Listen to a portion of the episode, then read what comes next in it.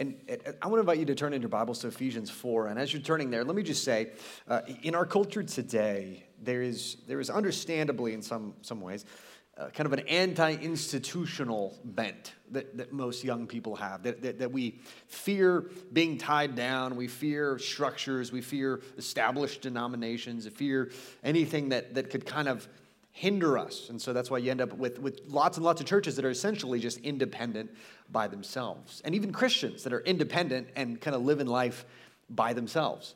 Um, and yet I've heard it said well that if you want to go fast, go alone. If you want to go far, go together. And what we aim to do by God's grace at Cross of Grace and in our partnership is to go far, going together. And so, uh, if you're new here and you're wondering, okay, well, why, why do these people seem so relentlessly committed to spending every Sunday morning together? Isn't don't they know that the NFL season is in session? Um, and I know that everybody in the 11 a.m. service, they've given up on their teams um, or they don't have an early game. So, welcome to you. I'm really tempted to list a number of teams, but I will not. Um, and we're committed to doing this thing together. So, one of the things we're committed to doing together is sitting under the preached word of God together. So, Ephesians chapter 4, verse 1, we're going to be reading just one single verse. But as you'll see, this verse is really the hinge at the center of the book of Ephesians. And it plays a, it represents a critical connection that must be made in our Christian lives if we're to have any um, freedom and any progress. So, Ephesians 4, verse 1, this is God's word. I, therefore, a prisoner for the Lord, urge you to walk in a manner worthy of the calling to which you have been called. This is God's word. And Lord, may you give us ears to hear and eyes to see. Lord, may we, as we gather together, place ourselves together under the word of God this morning. Amen. Well, uh, recently I attempted to repair our dryer at home. And anybody who knows me should find that concerning. Not a wise choice. Our, our dryer began making a screeching sound, and so I thought, listen, how hard could this be? You know, people do this. I've seen people do this on TV, and I will I'm sure I can investigate it and find uh, how, to, how to fix the dryer. So, first, I took the back of the dryer off, only to discover uh, that's not how you get into the dryer. So, I screwed the back back on, and then I took the front of the dryer off. My wife is becoming increasingly concerned. There's metal sounds screeching more now. Uh, and I discovered something. I made a discovery that I'm going to put in technical terms for you uh, lay people who may not be as experienced with dryer or home repairs. Here's what I observed about the dryer uh, there is a motor thingy in there that powers it, okay? And then there's sort of a drum round thingy that your clothes spin around in. You guys tracking so far? And in the middle, there is like a little connector thingy. You know what I'm saying? Um, and so this is the this is the extent of my observations. Hmm. My wife's asking me, "How's it going?"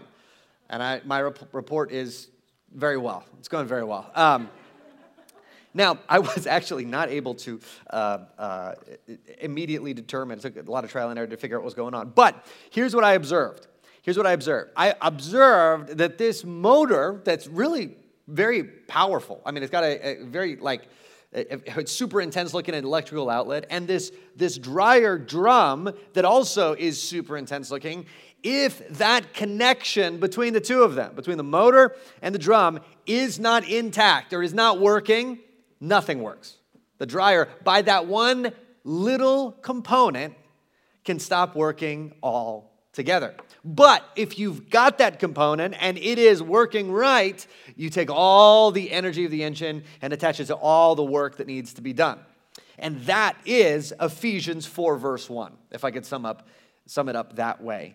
Uh, it's taking the power of the gospel in Ephesians 1 through 3 and it, uh, attaching it to the life of the Christian in chapters 4 through 6. Here's the simple connection that I think is being made here God calls his people to do all of life differently in light of what he's done. He calls his people to do all of life differently in light of what he's done. And Paul has been building this from the very beginning of the letter. He's, be, he's been working in this understanding that, listen, I'm going to tell you all of these true, good, amazing things that are theologically true, that are the, the heart of the gospel, but I want you to see where we're going. He's been saying that all along. Uh, chapter 1. He says, God has blessed us in Christ with every spiritual blessing in the heavenly places, even as He chose us in Him before the foundation of the world, right? That's all the stuff that God's done. Then he says, He's done that, that we should be holy and blameless before Him, meaning we're to do something in light of that. Or again in Ephesians 2, perhaps the most famous section of this letter, to verse 8 For by grace you've been saved through faith, and this is not your own doing. It is the gift of God, not a result of works, so that no one may boast. Right? That's all that God has done. That's all about what God's done. Verse 10 For we are his workmanship, created in Christ Jesus for good works, which God prepared beforehand that we should walk in them. So he's, he's connecting what God has done to what we are to do. So, two big sections today. The first one is the foundation, what God has done. Now, this foundation rests on a single word in English is a little bit out of the order in the original language, but, but uh, that word, therefore. And I've heard one pastor quip uh, the following Whenever you see the word therefore in your Bible, you should pause and ask what it's there for.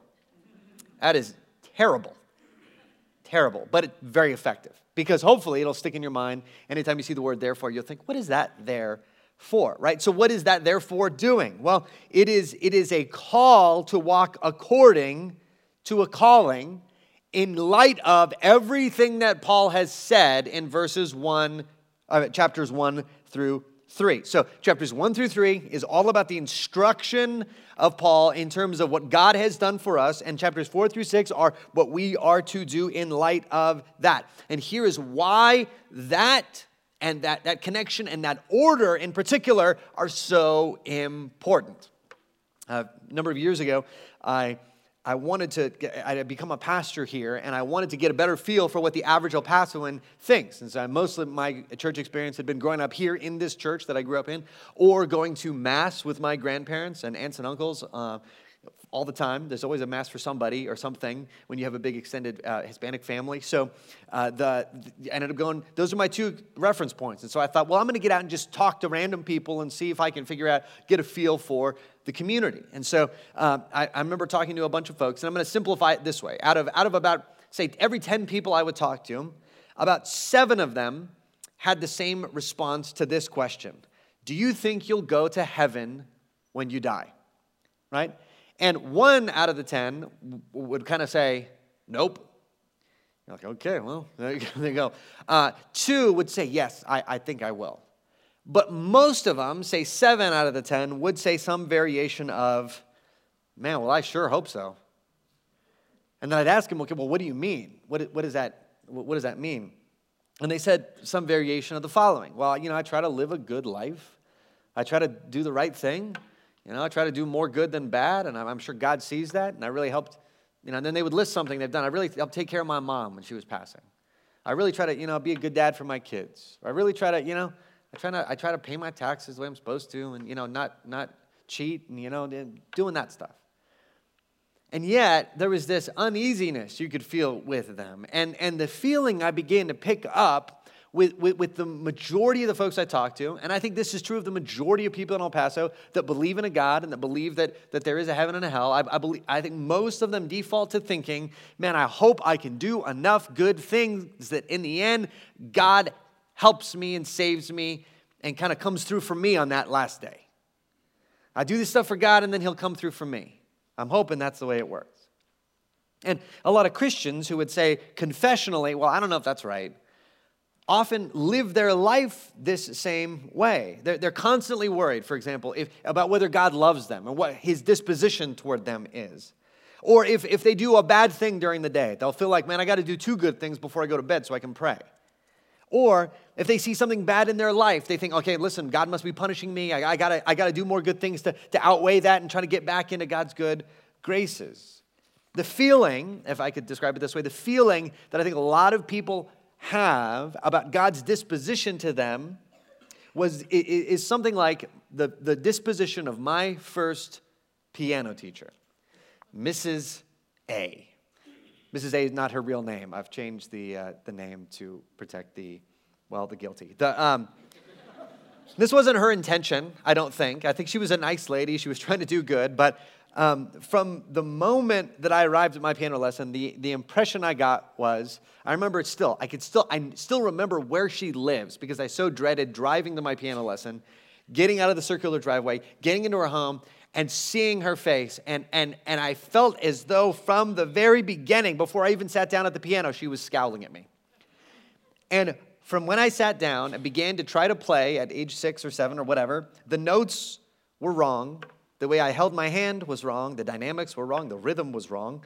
The, I, I, and, and, I'm not even exhausted. I remember her talking about the, the, the way I was using the pads of my fingers was wrong. Uh, the, my posture was wrong. The way I held my head was wrong. The way I bobbed my head back and forth, also wrong. And so, my goal was to survive every piano lesson by trying to do enough good things to placate her. And my goal wasn't even to get to a smile at the end. My goal was to get to neutral, okay? My goal was to get to a not frown, like a, hmm, you know? That's what I, that's the best I was I was going for. And I think for many people, that's the, the feeling they have when they think about God. That God's posture toward humanity, toward them, is arms crossed, waiting for people to try to do something to impress him, and then maybe, maybe he'll do something nice for them. Now, surely the, the Bible does talk about the fact that we're, we're dead in our sins, that we've sinned and rebelled against God, and that His justice is coming toward us. But when it comes to the gospel itself, the gospel is not that we do enough good things to turn God's frown upside down. And then He's like, oh, great, here's the gift of the gospel for you now. No. In fact, what Paul has been telling us is that the gospel and the offer of the gospel and Christ's coming comes before we do anything to obey or earn his favor. This is the pattern in Ephesians, right? Just review this with me. Chapter 1 in Ephesians is an epic run on sentence of all the spiritual blessings toward those of us who are in Christ. That we are chosen, we are adopted, we are redeemed, we are forgiven, we are purposed, we are made inheritors, we are sealed with the Spirit. So, how did we get all of that stuff kind of poured out on us? Was it that we, in fact, lived perfect Christian marriages, or parented well, or never said a bad word about somebody, or never were sinfully angry? No. What, what is what, what's the thing that poured this out on us? The grace of God, meaning His unmerited favor. In fact, uh, Ephesians 1 says that God chose to give that gift to us before we ever did a single Christian good deed. In fact, as chapter 2 will say, when all we had done was evil. Right, chapter 2 talks about how we are rebels and enemies and sinners and dead men because of our pursuit of sin. And dead people cannot bring themselves back to life.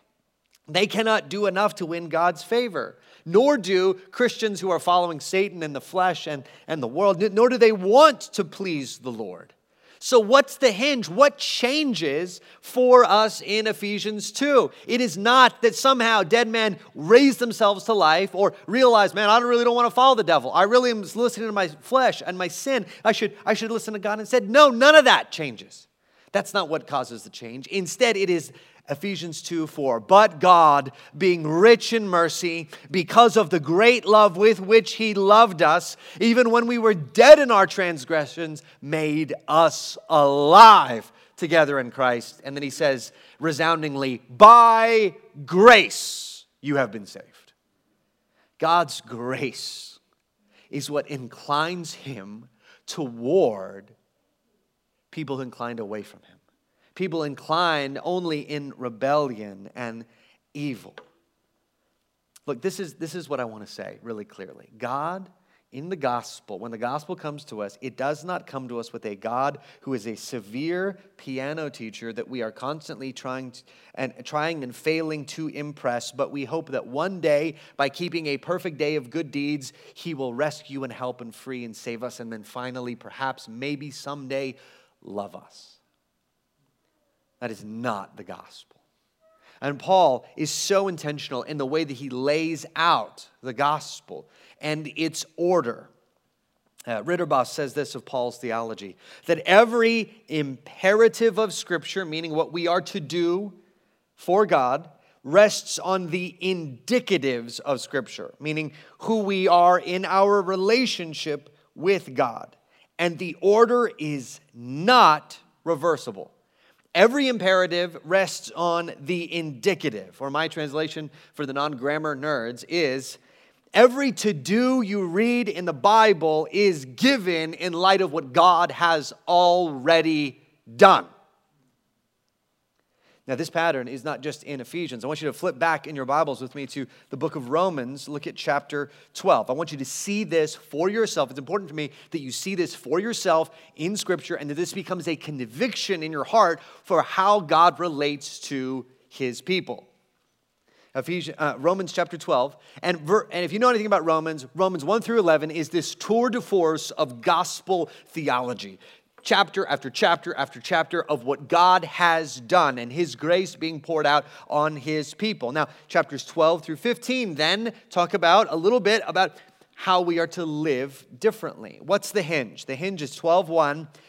Paul says this I appeal to you, therefore, brothers, by the mercies of God, or you could translate that in view of God's mercy to present your bodies as a living sacrifice, holy and acceptable to God, which is your spiritual worship. He's taking all that he talked about, all the gospel theology of chapters 1 through 11, and says, in light of that, then obey. Flip over to the right now, uh, just a bit to the book of Colossians, if you could find that. You're looking for Galatians, Ephesians, Colossians. Look at Colossians 3 1. Now, again, same pattern. It's all about, chapters 1 and 2 are all about being raised with Christ, about how we are raised up from death with Christ. And now look at uh, Colossians 3 1. It says this If then you have been raised with Christ, meaning if everything I've told you is true, and you, it is true, seek the things that are above where Christ is seated at the right hand of God. Meaning, if you've been raised with Christ, don't go back down into the depths Pursue the things of Christ. If because you've been raised, live as a raised person. Now, you may think that this is just a New Testament pattern. I want you to flip then all the way back to Exodus chapter 20. Now, we're very familiar with the Ten Commandments. Uh, perhaps you've seen the Ten Commandments in a courthouse or something like that.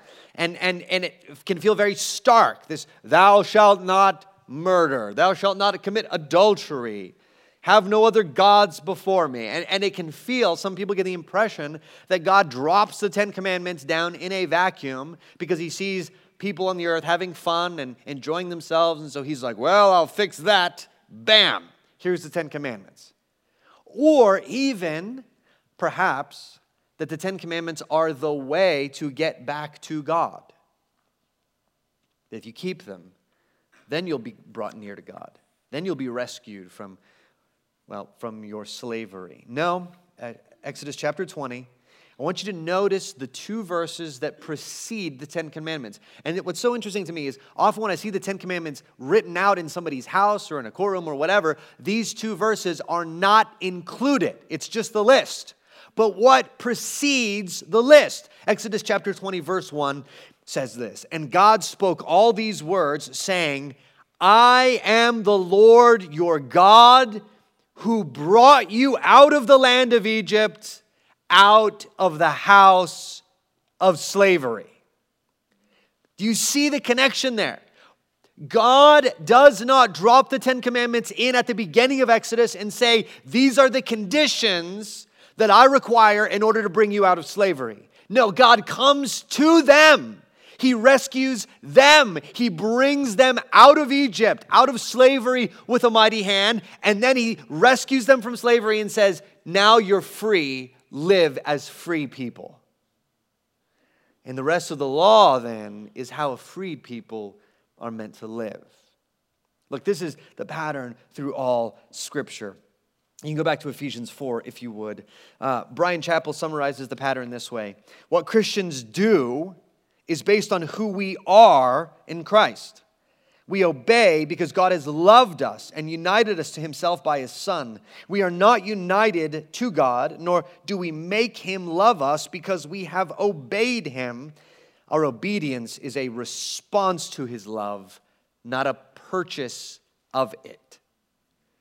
And look, if you are not a Christian, I really hope you understand today the heart of the gospel, the heart of the Christian message. It's so easy to get the impression because there are many commands in the Bible, and it's easy to get the impression if you're not a Christian that, okay, the commands are what it, keeping the commands is what it means to be a Christian. So you start keeping the commands, and then eventually you kind of work your way up to get close to God. And listen, I understand you thinking that way because I would say almost every world religion is based on some variation of do all of these things, and then God or gods or spirits or whatever will then either give you what you want, anything from you know a healthy life to a, a successful career. You do those things and you get what you want, or you just avoid punishment. You won't get burned. Some variation of that. And I want you to see this book, this gospel, is not that. The gospel is this that God holds out mercy, love, and grace to sinners who do not deserve it. Not that he holds out mercy, love, and grace to sinners who deserve it, who do enough good things to get his favor. Grace means God's unmerited favor. If it's merited, it's not grace. And Ephesians 2 says, It is by grace you have been saved. So, here, here here's what I want you to see I want you to see the open arms of God today for you. See him and his disposition, not as a frowning music teacher waiting for you to mess up, but a father holding his arms open to the prodigal to return. And you today can return. And Christians, I want you to, I want you to ask this question of yourself Do you live under the resounding done of Christ in your Christian life? Are you, let me ask you this, are you more aware of the pile of to dos that you have as a Christian or more aware of what God has done for you. And, be, and when you begin to be only or primarily aware of all the to dos, I think you've lost sight of the thread. You've lost the thread of the gospel. Paul unloads the gospel truth over and over, chapter after chapter, so that we might then see, savor the grace of God and then by the time we get to 4 1, go, all right, man, let's go. And if your Christian life doesn't feel like that, I would say something's off. So that's section one. Section two, the call. The call is to do all of life differently. Paul says, I, therefore, a prisoner for the Lord, urge you to walk in a manner worthy of the calling to which you have been called. Now, having established God's grace given to sinners in Christ, Paul exhorts the church he doesn't suggest to the church. He, this is not, uh, Ephesians chapter 4 through 6 is not kind of like a, hey, listen, if you get a chance, you know, listen, man, I, I don't want to cramp your style, but if you, you know, here's a few things maybe to think about. I don't know, maybe think about it. That's not what he does. This is strong language. This urging uh, in, in the original language is, is the, an urging of a superior officer to a junior officer, from a, a person in authority to a person not under authority. Paul is laying a claim on the lives of his hearers. He urges them, look at this language, to walk differently. This language is intentional. In chapter 2, he talks about how they walked in the pattern of the world, the flesh, and the devil, right? Meaning, so you were once on this path and it goes down there, and what's down there? Death and destruction. So you used to be on this path, and then through grace, God grabs you, restores you, saves you and turns you around. And basically Ephesians 2:10 says this, we are his workmanship created in Christ Jesus for good works which God prepared beforehand that we should walk in them. Meaning, here's the death path, don't do that. This is the life path, walk that way now. And so Paul is urging them kind of right in the middle, don't go back there, go here. Follow Christ. Walk differently. Now, this is so important because if, if, if this is not there, we will miss the connection between the power for the Christian life and the actual Christian life. Let me tell you about my second music teacher that I had. Um, this is kind of a, a, a semi autobiographical confessional message for me in some ways. Mr. B. Mr. B, I, I encountered Mr. B because um, my parents made me a deal that if I kept taking piano lessons, which I hated, then they would allow me to also take electric guitar lessons, which I was psyched about. And so uh, I show up with my electric guitar to my first lesson, and immediately I realized Mr. B is totally different than Mrs. A. He, there's a big smile on his face. He was kind of like a jazzy, kind of bluesy, uh, kind of guitar player, real like, yeah, whatever, man, all right, cool, that's great. And so he, he gives me, you know, a big handshake. It's like, all right, man, you ready to play some music? And I'm just like, what is this? Like, don't you want to berate me first before I begin to play? And he's just like, nah, man, like, all right. So he's like, you know any chords? And I'd learned like two chords. Obviously, the G and C, right? So that's all you need, um, and D if you're really advanced. And so you you get you get Three chords in the truth, man. That's all you need. And so I, I, showed him, and he's like, all right, that's pretty good, man. That's pretty good. He's like, all right, how about this? Play this. And I'm like, okay, I can do that. Yeah, I'm playing it. He's like, all right, you just you just hang out right there, man, and I'm gonna I'm gonna take a solo if that's okay. And I'm like, sure. He's like, all right, here we you know, and and I'm like, I'm jamming. He's like, yeah, you're jamming, man. I'm jamming. I am jamming, right? He's like, all right. And then later in the lesson, he's like, all right, you take a solo. And I'm like, me? He's like, yeah, just, yeah, just let it go, man. And I'm, here's my solo. And,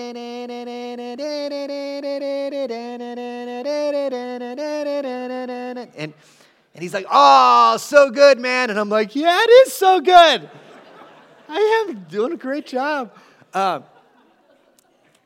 and I just left that lesson, you know, just over the moon. I'm just like, man, I'm going to, within mere weeks, I will be playing in a rock and roll band. Probably everyone will be like, wow, you started wearing black a lot. Like, yeah, no. You know, like, and yet, uh, spoiler, I am not an electric guitar virtuoso. As anybody who's played with me on the worship team has encountered, because anytime John's like, Can you do kind of a lead here? I'm like, It's awesome. I got it. Ready? It's that's what I got. That's what I bring to every song. So, and here was the problem Mr. B provided something good a love for music, but no direction about how to improve. He never gave me any scales, he never gave me any exercises. Uh, my fingers were just as like kludgy as I started out with. Um, and I never really made a lot of progress despite the fact that I had a ton of fun. But after about a year, I thought, what am I doing with this? I don't need to take these lessons anymore. I can do this in my house, you know? And eventually I found some other ways to begin to make progress. And, and here's what I want you to see. If God did that, he would not be kind to us. If he were to save us from the path of deadness, the path of sin, the path of the flesh, the path of the devil, and say, listen, all right, well, just do whatever now, that would not be kind. Instead, his kindness is revealed in the fact that he says, Walk this path. There's life down here. There's hope down here. There's marriage transformation down here. There's parenting transformation. There's, there's reconciliation. There's peacemaking down here. It's a hard path. You take up your cross and you follow me. But at the end of it, in the midst of it is life, and at the end of it is eternal life. Choose which path you want to walk. And so Ephesians 4 through 6 is Him walking us down that path, helping us down that path. And, and notice the connection there. He says, listen, he talks about our calling. Walk in a manner worthy of the calling to which you have been called. He goes all the way back to Ephesians 1 and says, listen, God called you. He saved you. He grabbed you. He set his love on you before the foundation of the earth. That's his calling. And in light of all of that, live differently. Live, uh, one example, live like someone who is loved by God. Rather than going, listen, I got to keep hooking up with people. I got to, I got to, I, I, you know, I just have to feast on porn. I got to find all this. I got to look everywhere in, in my, kind of my sexual identity to try to find someone who will care about me and love me. He says, no. You are loved by God. Therefore, you don't need to do that. Therefore, you can turn away from that and pursue loving others in all of your relationships instead of taking from them. You see the transformation that happens when you get this connection? And last thing here, I, I, just love that Paul brings up the fact that he says, I therefore, as a prisoner for the Lord. That when he says that, that's actually a play on words. He, one, is pointing out, listen, I'm in chains right now because of Jesus. I preached him. Look where it landed me in chains. But he actually is, is using it ironically because what he's saying is this look, I'm a prisoner of Jesus much more importantly than I am for Jesus. Meaning this God has freed me from my slavery to sin, so I'm the most free prisoner in the world. And now, if I'm gonna be chained to anything or anyone, I'm gonna be chained to Christ. If I'm gonna be held captive by anything or anyone, I'm gonna be held captive by Christ. This is the path of life. And I can tell you from a jail cell that I would rather be here than out there in, in freedom of slavery. I'd rather be chained to my Lord and Savior who's taken me to eternal life any day. So, friend, do you hear a resounding call to live differently after being called? Is your Christian life changing after being called? Do you feel the calling of God calling you to live differently?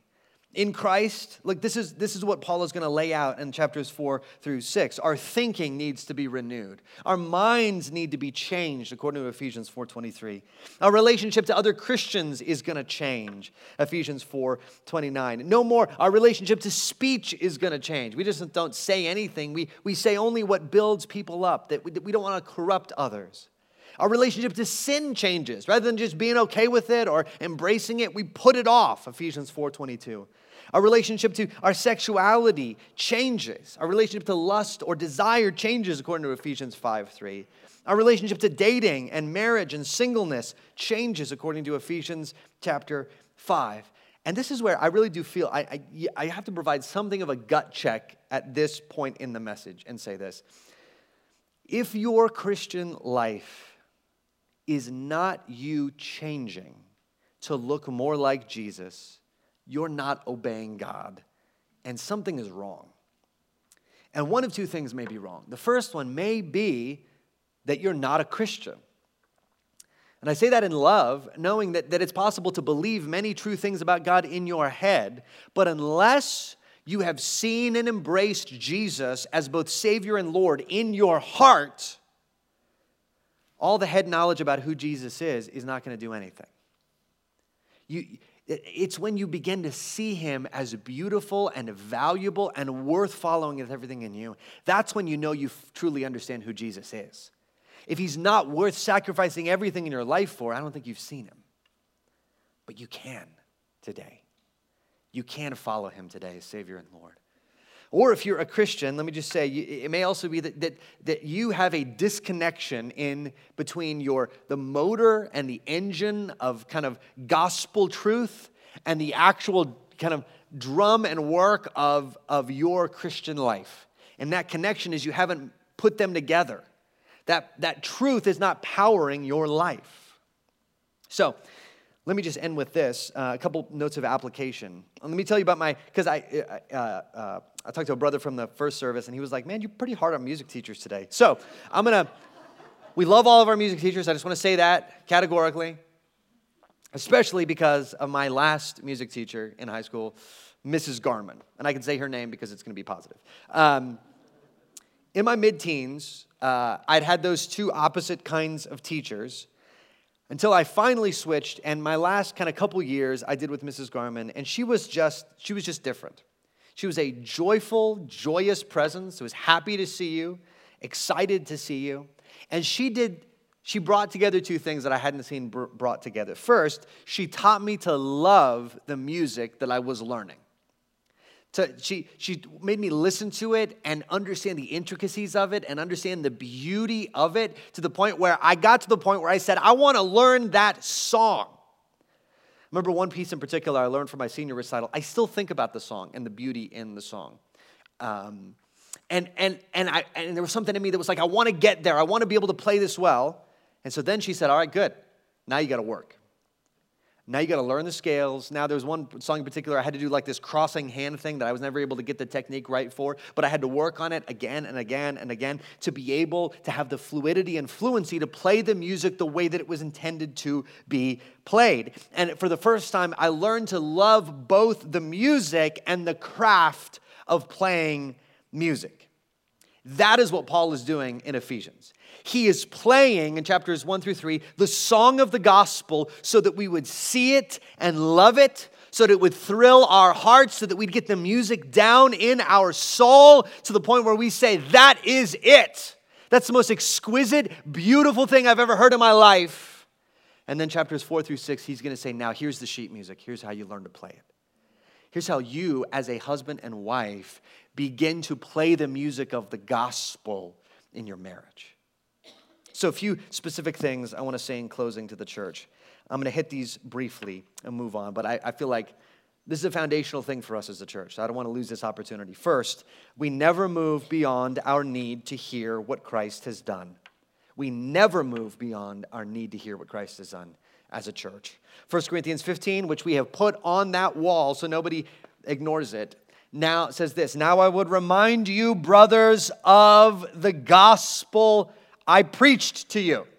You're thinking, what have you been doing for 14 chapters so far, Paul? You've been preaching the gospel. He goes, no, no, no, no, no. I'm going to do it one more time. Let me remind you of the gospel you received, in which you stand, and by which you are being saved. We never move beyond our need for it. Second, we must daily preach what Christ has done to ourselves. Uh, Paul Tripp has this great observation that nobody is more influential in your life than you are because no one talks to yourself as much as you do. So, if that is true, what Paul says in 1 Corinthians 15 needs to be connected to our self talk in our daily life. So, when you talk to yourself, what do you tell yourself? Is there a proactive telling of the gospel, showing the beauty of the gospel to yourself? Whether that's reading scripture, reading other books, or listening to worship music, or, or being present as the church community gathers, are you feeding your soul with that? And then in reaction, is there an element of, man, how do I connect the gospel to this, this part of my life in terms of what I'm saying? One example if you're anxious, listen, I'm an anxious person by nature, and so there's always 50 things I could be anxious about. Um, that could be, you know, this could be typhoid or the plague. It's the black plague. It's back. This was it. I have it. Starting with me, I'm patient zero. That's what I think. But in those moments, do you also tell yourself, if Jesus died for you, how will he now forget you? He does not forget the names of those he's died for. He will bring them safely home. We talk to ourselves, we preach the gospel to ourselves daily. Third, we must reject calls to embrace what Christ has done without a call to change. Right? It's been well summed up that there are dual ditches on the side of the Christian life. There is a ditch of legalism that's always do more, try harder, do more, try harder. God is never satisfied. But the other ditch on the other side is license, where it's only talking about what God's done, only that God loves you. He never calls you to live differently or think differently or act differently. And what, what ends up be, happening is that people are okay with their sin, they dishonor God, and then become enslaved to their sin all over again. They begin to walk back that path that Christ has saved them from. We must not do this. Fourth, we must intentionally connect what Christ has done to power our doing. Um, just two examples here. We got to make sure that little connector thingy is helping the motor thingy and the drum thingy. To use technical language. Ephesians 4:32 says this, "Be kind to one another, tenderhearted, forgiving one another." That could be it, period. Now it goes on. Forgiving one another as God in Christ forgave you. Do you see that? The motor of the gospel and your life begin to be connected. Another example, Ephesians 5:25. Husbands, love your wives and stop being the literal worst. Oh, sorry, that's a I'm the typo there. Um, husbands, yeah. And, and Paul could have stopped there. He could have just stopped. Husbands, love your wives. Don't do this. Here's a list of stupid things you do. But instead, there's a comma.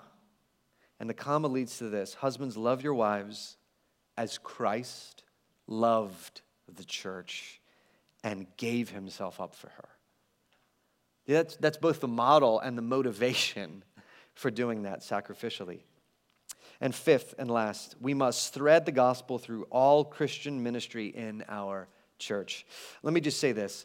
Uh, I'll say it this way that the gospel cannot, for us as Cross of Grace, become the coat of paint that we add to all of our groups and ministries and things we do at the church that's like, oh, listen, we also have to, and sometimes I think gospel centrality in the church in the last decade has become that. Uh, uh we're going to have a, a gospel centered uh, donut ministry. We're going to have a, a gospel centered kids and worship and, you know, everything. And it's almost like it becomes the coat of paint you just put on at the end. To kind of design your ministry the way you want. And then also, well, of course, it's also a, a gospel centered uh, barbecue club. You know, there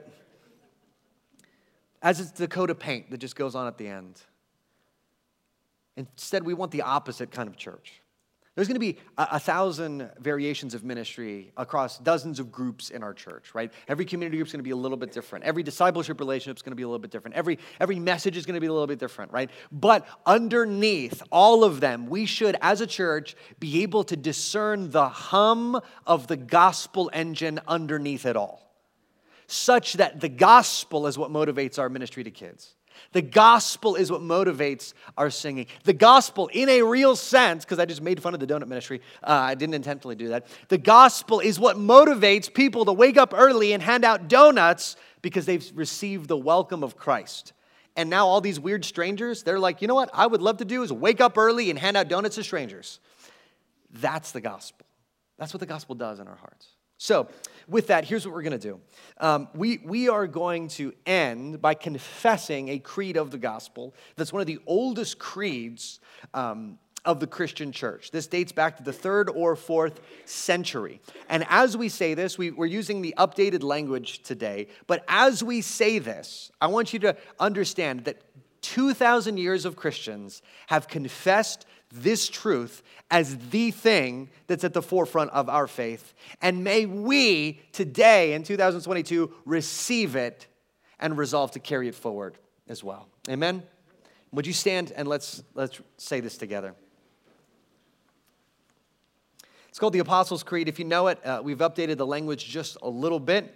So watch the words behind me. And we're going to say this together as we join with a thousand generations of the church confessing it together.